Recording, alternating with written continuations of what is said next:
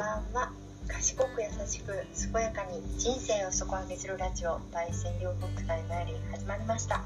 この放送はグレイとアルマの専門家である私マイリンが自然療法のセルフケア産前産後の知恵社労士目線から仕事とお金の話など生活を豊かにする情報を発信しています。今日は2021年11月1日月曜日ですね。11月に入りました、衆議院議員選挙が終わりましたね、えー、滋賀県では全議席小選挙区の全議席が自民党というね前もだったのかな。確か前もだったと思うんですけれども自民強しという感じですね。なんとなくなんですけどでもあの今回滋賀県の自民党って本当になんかあの前前回の総選挙から今回の選挙まで不祥事という不祥事が何だろうみんなあったぐらいのなんかいろいろあったんですけれどもそういうのってあんまり関係なくってやっぱりあの組織っていうものの強さっていうのをすごく感じましたね。なんかあの個々の思想とかそういうものをチェックしているのではなくこの組織の人はこの組織に入れないとみたいなっていうんでしょうか。やっぱり組織票の強さっていうのが田舎に行けば行くほどって言ったらあれですけれども、まあ、あの感じますね。維新も、まあ、ある意味組織票なのかなとも思いますけれどもやっぱりトップダウンが厳しいとそのそこにこう従わざるを得ない人が多くてやっぱり自分の思想とかを大事にする人っていうのはその組織からはみ出してしまう場合が多かったりするのかなって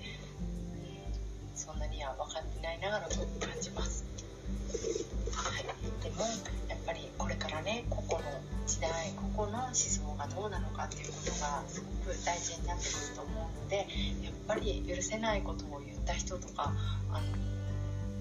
思想的にありえないっていう人に対してはもっともっと厳しい目線を持って私たち有権者はね持っていかないといけないんじゃないかなって思います。何回も何回も出現している人もまた投票したみたいですしうんなんだかなって思うこともありつつまあいいニュースもなくはないしねこうなんか名言は避けるけれどもなんか考え方っていうのはつも発信していきたいなって思います、はい、今日は選挙の話題でした。皆さんはどんな選挙に対してどんなことを感じましたか、まあ、最高裁の方の結果は見てないですけど大体皆さん丸なんですよねきっとね。私は今回あの NHK のその国民審査特集みたいなものを見てやっぱり夫婦別姓に対してと、えー、原発かな？そういうものに対する意見で合わない方には罰を入れました。やっぱり何て言うかな？根本思想的にこう違うなっていう方には罰を入れていくべきなんじゃないかなって思います。それで失職するわけでもないしでも世論っていうものをそういう細かいところにも出してことができるのかな。で出していくことによってその周りに影響を与えることもできると思うのでだから言いたいのはですねこのこの組織この人だから丸じゃなくってその人がどんなことを考えてどんなことを言って何をしたのかっていうのをもっともっと個々の人たちが知って判断していくことが必要なんじゃないかなって思います。してるして丸してしてるっていう人もいるかもしれないけどうんそうはなかなか感じられません。私はね。だから普段からもっと政治に敏感になっていかないといけないのかなって思いますね、ま、野党共闘がこんなに失敗するとは思わなかったですけれどもやっぱり共産党アレルギーっていうのは日本の中で本当に根強いものがあるんだろうなっていうのは感じました。ね、なんかあの国民民主か国民民主の方があの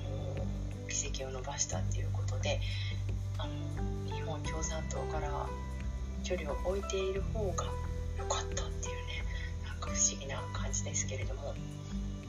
それでもやっぱりこう一致団結してね政権を勝ち取るんだっていうのも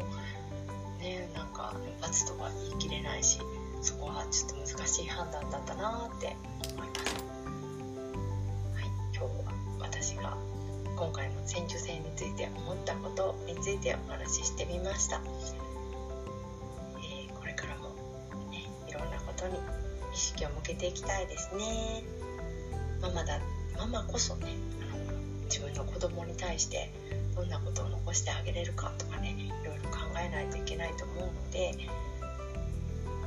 関心ではいられないし子供に対してもちゃんと考えられる子供意見を持てる子供に育てていくことが大事なんじゃないかなって思います。それではまた明日さよなら。